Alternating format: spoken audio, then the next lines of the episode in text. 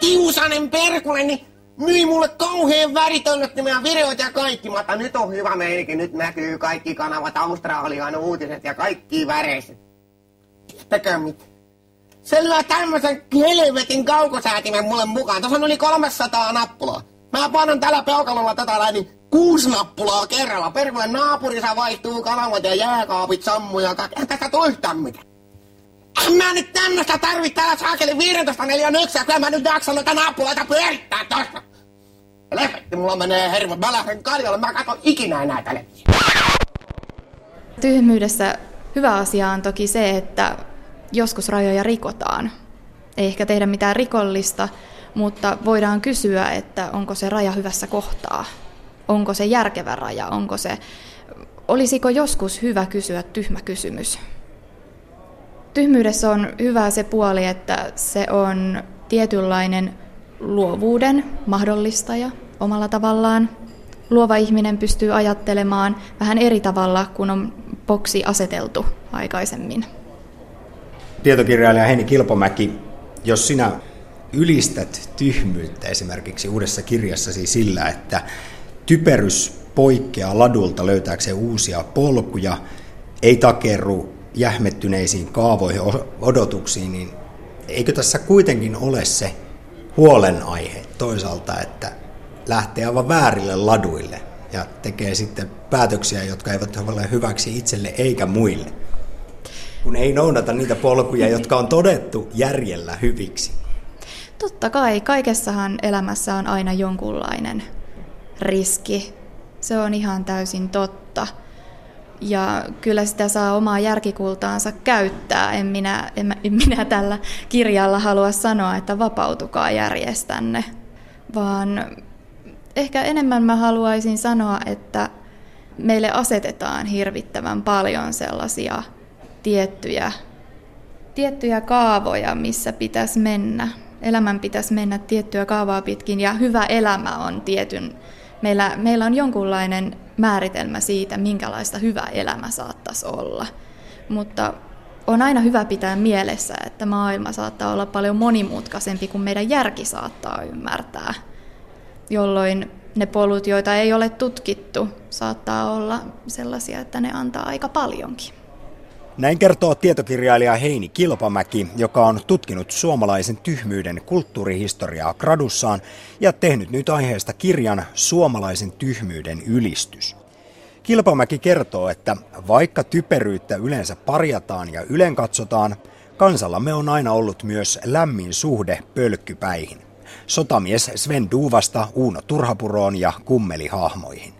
Tässä on olemassa monia erilaisia teorioita, mitä sanotaan huumorin teorioiksi.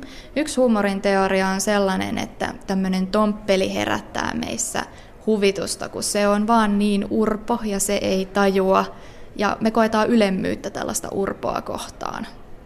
Et minä sentään teen asiat paremmin. Ja tällainen urpo koetaan myös, hän ei ole millään lailla uhkaava, hän on, hän on tosi sympaattinen meidän silmissämme, vähän lapsen kaltainen. Sitten toisaalta me saatetaan asettaa tällainen urpo myös sankariksi tietyllä tavalla. Me eletään täällä arjessamme hirveän järkevää arkea, sellaista, missä käydään töissä ja joissa on omia, omia pakollisia velvoitteita, missä meidän pitää olla. Pitää käydä koulut, pitää käydä töissä, pitää maksaa verot. Ja sitten meitä joskus ärsyttää ottaa nuppiin aivan tavattoman paljon se, että voi ei, tätä mun elämäni on. Ja sitten me avataan telkkari, sieltä tulee Uunon tai Kummelin uusinta. Me aletaan katsoa sitä, niitä yksilöitä, jotka toimii aivan täysin, kun tämä meidän normin mukainen elämä menee, tämä meidän järkevä elämä menee. Me ei ehkä haluttaisi olla niiden urpojen paikalla. Kyllä me ymmärretään, että jossain vaiheessa Uuno Turhapuron Apenkin varat hupenee, kun Uuno syö me ymmärretään se aivan täysin, mutta se on meille fantasiaa ja pakokeino siitä meidän puuduttavasta ja tylsästä arjesta. Se on siis huumorin tällainen huojennusteoria.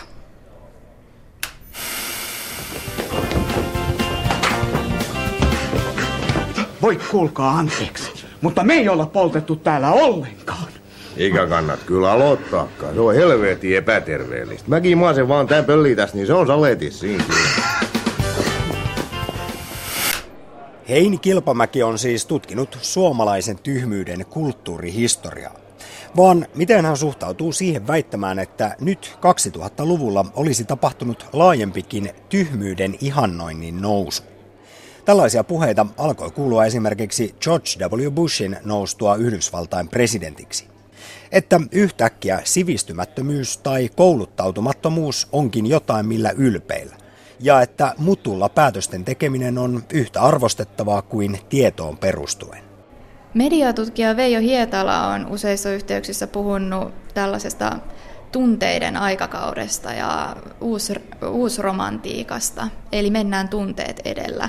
Ei pohdita järjellä, vaan yhtäkkiä meitä kiinnostaa enemmän se, että mitä joku tuntee tai millainen joku on, kuin se, että, että jollakin olisi jotain asiantuntija sisältöä. Toki se kiinnostaa myöskin, mutta useasti nähdään, että tunne ja järki jollakin tavalla sulkee toisensa pois. Se on hyvin klassinen määritelmä, joten tältä osin joo.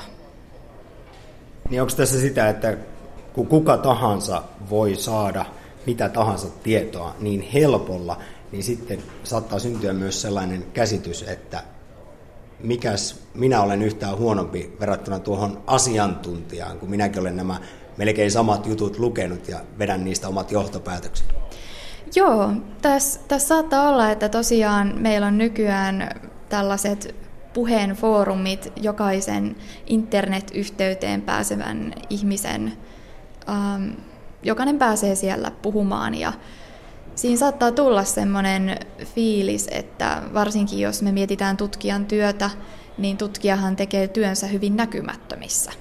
Ja se tutkimus saattaa kestää vuosikausia, mutta kun tutkija tulee tietonsa kanssa julkisuuteen, me ei nähdä sitä kaikkia työn määrää välttämättä, vaikka me saatettaisiin se järjellä ymmärtääkin. Saattaa siir- tulla sellainen fiilis tällaiselle tavalliselle ihmiselle, että hei, mähän näin juuri dokkarin tästä aiheesta, ja ei se noin mene.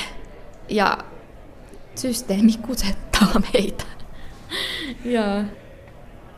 No, tietokirjailija Heini Kilpomäki, minkä verran tässä on sitä, että nyt kansanmies pistää vihdoin herroille ja niille asiantuntijoille hanttiin?